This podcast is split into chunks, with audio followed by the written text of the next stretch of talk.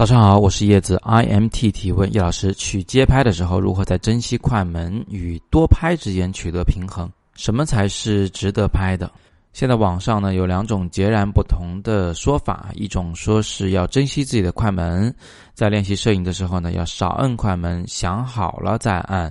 按的数量要少一些，精一些。他们认为盲目的拍摄呢是没有意义的。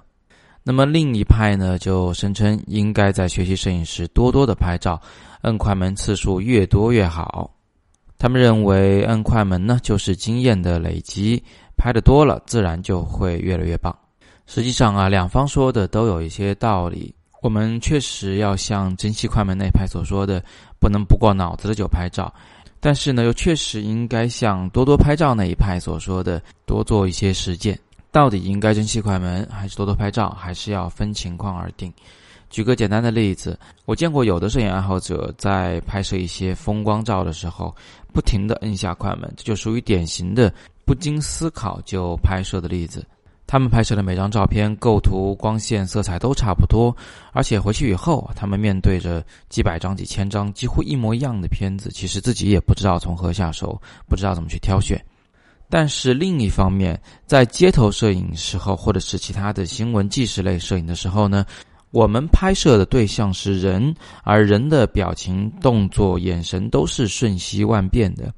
在这种时候，我们几乎没有能力去预知这个人啊将摆出什么样的一个动作、什么样的一个表情，能达到一个最好的画面效果。所以在这个时候，应该大量的拍摄。有连拍的时候，我们就打到连拍档；没有连拍的相机呢，就不停的摁下快门。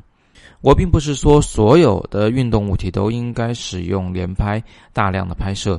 我是是说那些不可预测的事件、不可预测的物体或人物，我们应该使用多多拍照的这一种方法。从另外一个方面来讲呢，所谓的珍惜快门，指的是我们要善于思考。在胸有成竹之后再来拍摄，而多多拍照呢，我们可以把它解读为要